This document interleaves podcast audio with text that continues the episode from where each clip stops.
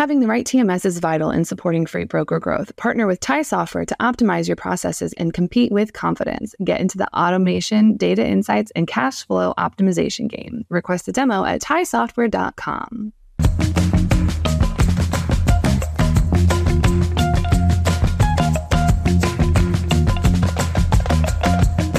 Welcome back to another edition of Check Call. Today we are talking about all things bulk shipping. Don't forget to subscribe to the newsletter on freightwaves.com if you haven't already. Today we are joined by Nick Shipe, Director of Premium Transportation at Circle Logistics. Welcome to the show, Nick. Thanks, Mary. Appreciate being back again. I'm very excited for today because one, I know virtually nothing about bulk shipping other than there's a lot of it.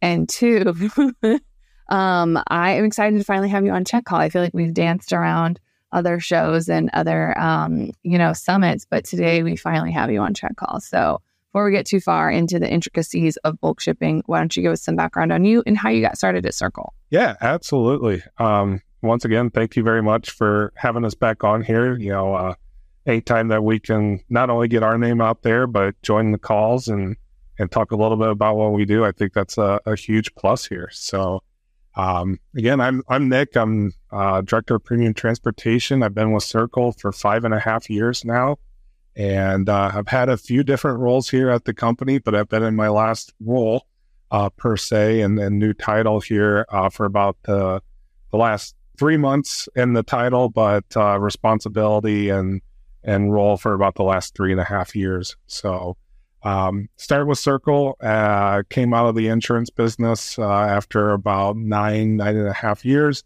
and uh, started and led part of our sales team uh, that was here. Started that during, uh, you know, 2019 when we were kind of in a very similar freight type of atmosphere as what we were in 2023 and and hopefully coming out of in, in 2024.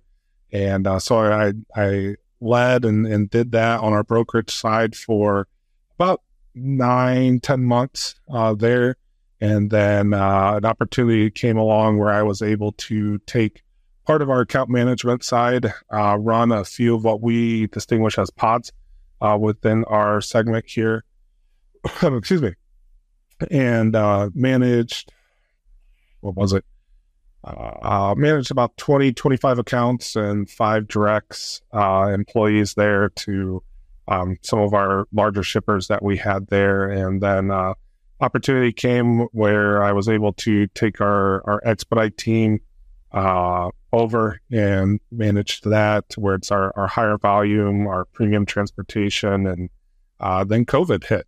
And uh, that uh, kind of shook some things up, but but actually introduced us into the the bulk realm of things. And so that kind of got our introduction into the bulk game, and that you know just kind of blossomed itself into what we've been doing since COVID hit, and um, you know we've we've branched out into different sections within bulk and continue on to this day into 2024 and further.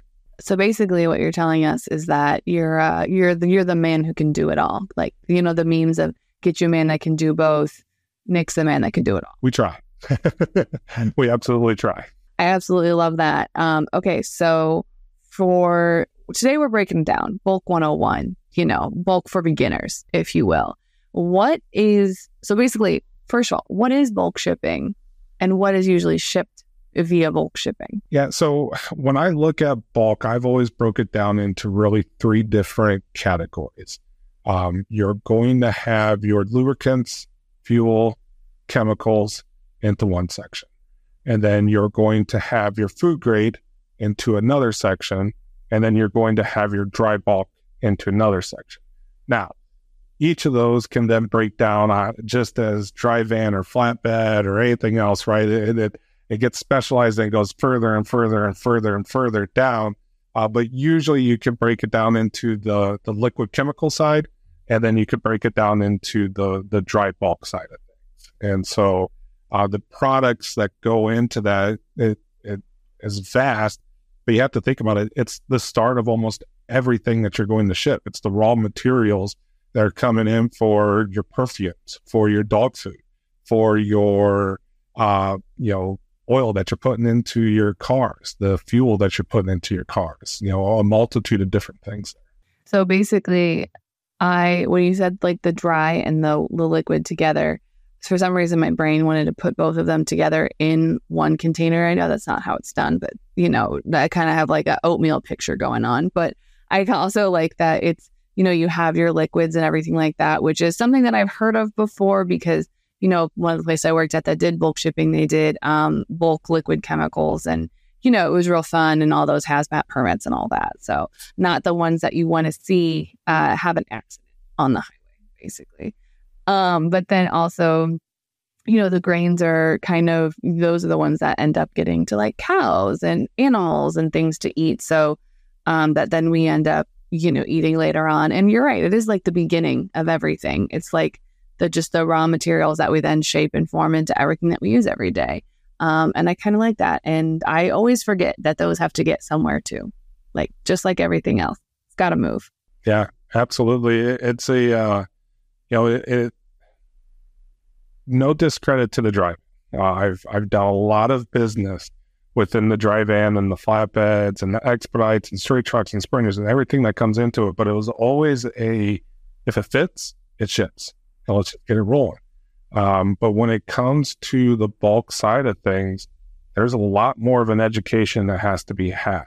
Uh, whether it be obviously the specific types of tanks, you know, and again, that gets branched out between, you know, the liquid, the chemical, and the, the dry side, uh, the fittings, the receiver requirements, you know, as crazy as, as it is, you know, if there's drops, they even go along with that, and the temperature of what that product can be during the time of the shipment. And, you know, yeah, you could do reefer type of shipments in a, you know, obviously, you know, refrigerated vans. But with that being said, there, there, the temperature of a product can't go below it and you have to steam it. Um, so, you know, there, there is quite a bit that comes into it. And, you know, you talked and mentioned, you know, obviously the hazmat, you know, you think about, oh gosh, a, a fuel spill or an oil spill or anything like that. And, you know, still to this day, I remember sitting at a conference and, for bulk. And uh, one of the craziest stories that one of the safety people came out and was like, yeah, we could talk about all those safety things, but what happens when you spill a gallon or a, a, a fuel or excuse me, a bulk tank load of milk? And you're like, oh, it's not that big of a deal, right? Well, what if that milk goes into the stream that has the fish that's underneath there? And now that fish is spoiled over there. You're like, those types of things are very serious. And now you're calling, you know, the EPA and all those things. So it's like, wow, there there really is a lot that has to go into it. And, you know, your safety is a huge part of that. Um, you know, to to make sure that you're doing it. And and furthermore, you know, we operate as a broker within that. So we have to take it a step above and make sure that our carriers are, are dealing with that as well. That is something that I didn't even think about. Cause like you see a you see like a dry van like has turned over or whatever and you know you'll see maybe beer cans or boxes of cereal or other stuff like that but an entire tanker of milk like yeah it's not really going to hurt anyone but it, it it actually is going to do some damage and that's just that's something i didn't even think about how often how common are giant tankers of milk like that uh, I mean, daily, right? So I think I just always think of like milk in like the gallons you buy at the grocery store. I don't ever think of just like basically like what gasoline comes in, but of milk. Taking it from the farm typically to uh, the distribution centers that are then, you know, obviously redistributed into those gallons. So just like, you know, the chemicals for the perfume or cologne that people wear. I mean, it, it, all is the raw material that then has to be taken in and then packaged. That is, um, I'm not gonna lie, it's kind of mind blowing to think about that because I just always assumed that those like circular um, kind of tanker trucks, they always, ha- I just always assumed they had like gasoline in them, not necessarily like other things. Yep. Huh. Okay.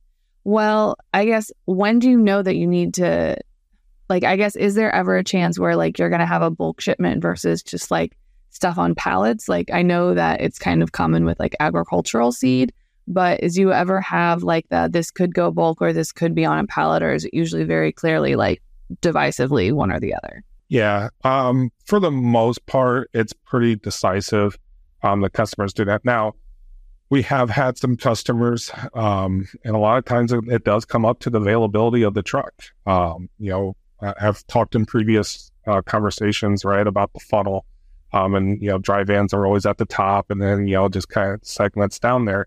Um, within you know lubricants per se, uh, those lubricants you know can go in totes, and sometimes you know uh, an automotive facility may need five thousand gallons of you know to keep their production rolling for that vehicle but there may not be that tank truck that can make it in time so they may expedite a a tote that's got 500 gallons of oil that will at least keep that that line rolling for four hours five hours while they're trying to secure a, a tank truck that goes through so there are a little bit of times where you know hey the the decision of X or or Y? Do we do we make the choice between that truck? But no, it, it's for the most part. I mean, it's it's very common. Hey, we're going to go. This is a bulk shipment, or or this is a dry van shipment, or, or flatbed shipment. Okay, I kind of like that. It's like that. We'll get you over the hump, but for the most part, traditionally, it's going to stay in the bulk land of things. Um,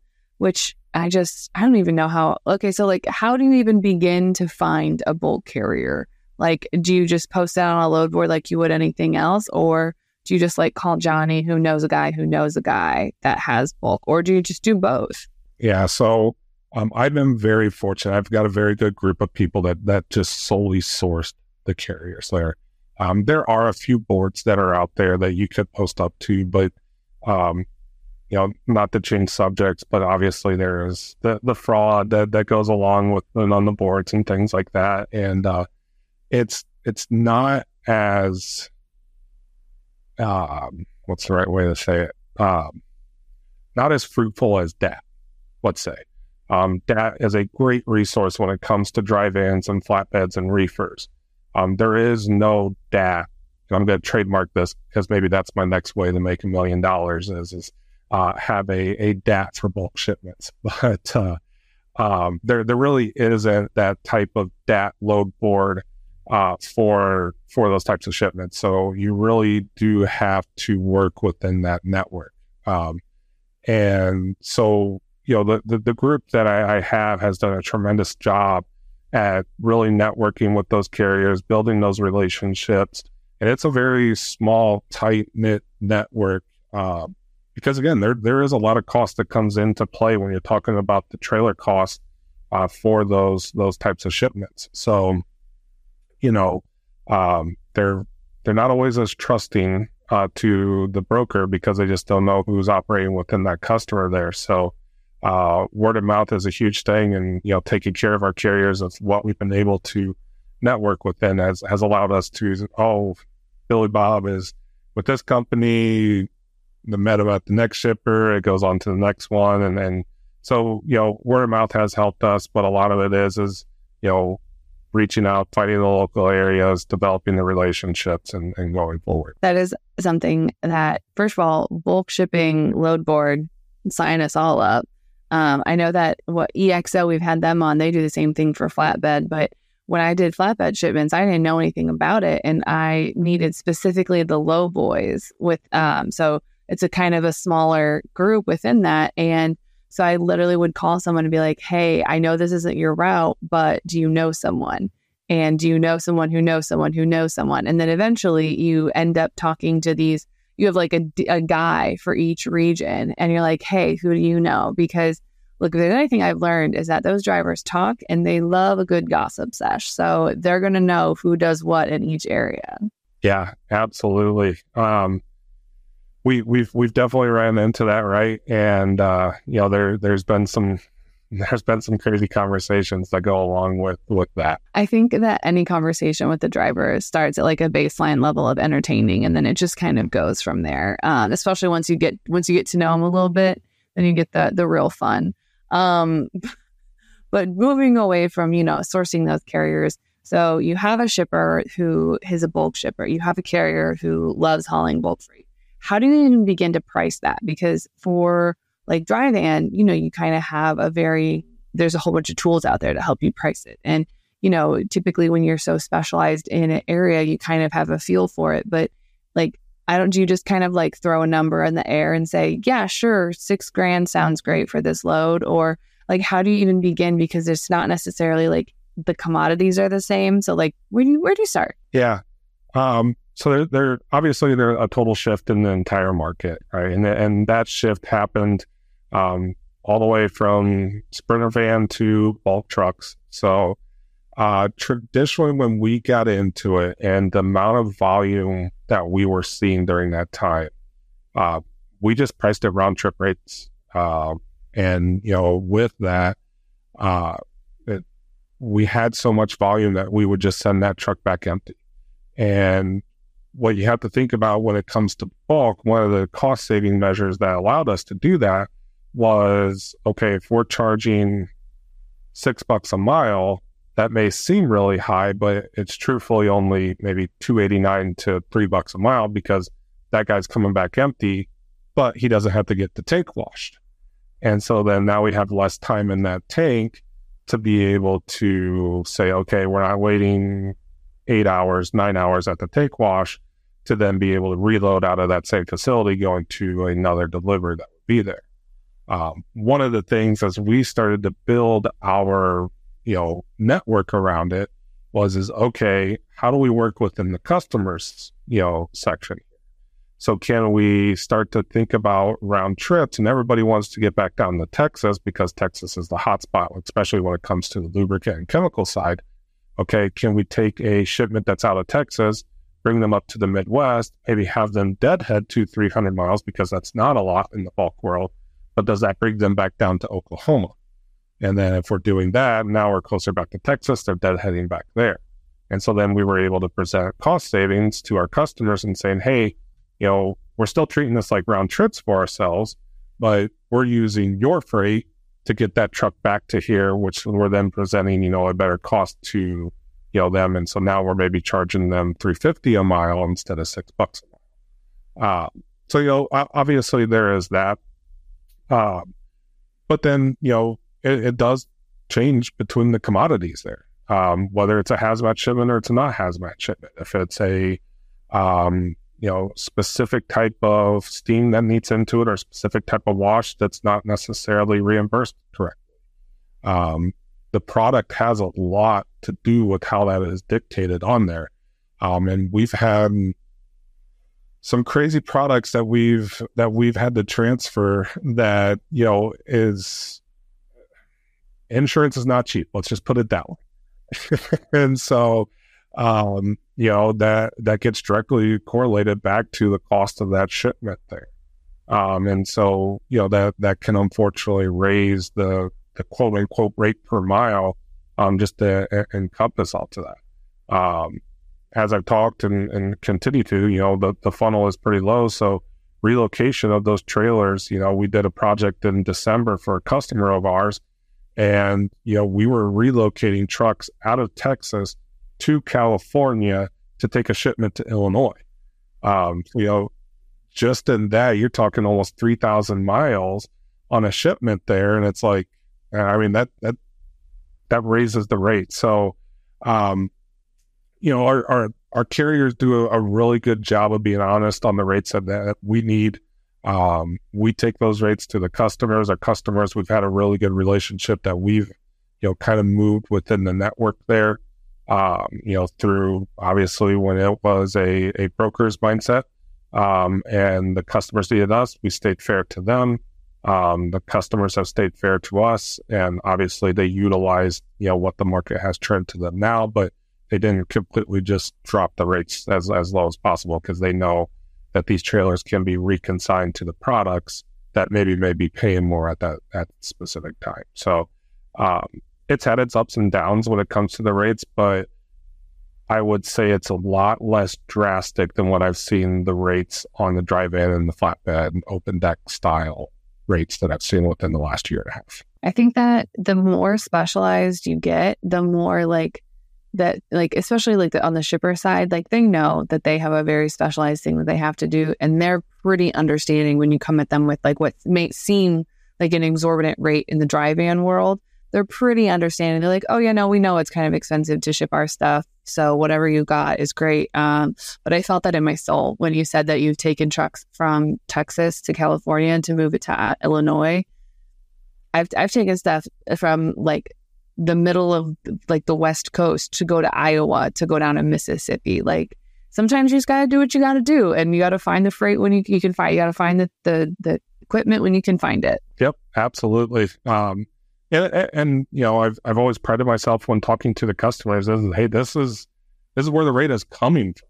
Just just simply, you know, putting it. It's not just us marking it up, you know, forty five percent because we know you're you're absolutely in desperate need. It's hey, you know, because your product is a hundred and fifty thousand dollar in value or two hundred thousand dollar in value, um, you know, our our insurance costs increase that way. Hey, we had the deadheaded truck for uh, an extra nine hundred miles to make these shipments happen, and I think that goes a, a huge, huge way with our customers to not only just lock us in, uh, but gives them justification of, of why this rate is this amount. And I think that transparency is something that you learn so well in that specialized freight world um, that you kind of have to do it because you have to say, hey, this is where it's coming from. Like, this isn't me just trying to take advantage of a situation.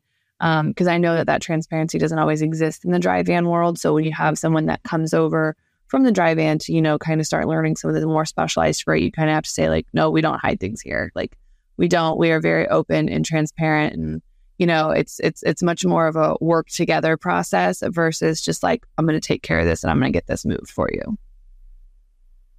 so nick we are running out of time today but there's a question and we we asked you some other questions but this is specific to check call. And uh, everyone that comes to the show has to answer it. Are you ready for it?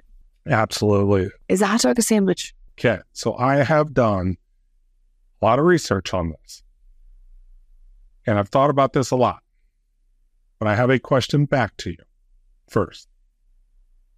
Are we talking about the actual hot dog? Or are we talking about the hot dog that you eat? So you're talking about basically with a bun or without a bun? Correct. Well, this is the this is this is the this is the argument, you know? Is it all a sandwich? To me, a hot dog itself is the the the dog, you know, like the the old dog sans bun. But if you're talking about in the argument of is a hot dog a sandwich, that implies that it is in a bun. So, and to me, it's not a sandwich. All right. So I'm going to disagree with you. If we're talking about if it's in a bun, then cooking wise, culinary wise, it's within a yeast roll. Even if it is split, it's a sandwich. Okay. All right. Um, I, I, I see your point. I disagree because when you go into like a nice Sammy, like a nice deli, they're not going to have a hot dog sandwich. And when you go to the ballpark, you don't walk up to the hot dog man and go, Hey, can I get one of them sandwiches? But that's okay, you know, to each his own. Uh, but I see your point from the culinary's perspective. Um, and I love that. So if anyone has any questions on, uh, you know, your take on hot dogs as sandwiches or anything about bulk shipping or any kind of that specialized shipping, where can they find you outside the show? Yeah, so uh, LinkedIn is a great, obviously, resource. You're able to look me up on there. Um, our website has some of the details of what we have. Email address, bulk at Circle Delivers, um, gets my whole entire team that's involved. Uh, they are available 24 7. They are a great group of individuals that, you know, uh, specialize in different areas. So even if you are uh, looking at, you know, dry or liquid or chemical, um, it, it goes to the entire group. And then, uh, you know, my individual email and Shipe at circledelivers.com. Um, you know, we're, we're certainly available 24 7. Awesome. And I am going to request that if anyone has any cool bulk storage deliveries or uh, any cool bulk, any cool bulk stories um, you gotta tell you gotta let Nick and I know because I just love hearing the I just love hearing the cool ones. Um, so you gotta let us know because they're the best. But other than that, thank you so much for joining us today, Nick. No problem, Mary. Thanks for having us on again. You can find check out the podcast anywhere you get your podcasts, like Apple Podcasts and Spotify. Don't forget to check out all the other incredible FreightWaves podcasts and see you on the internet.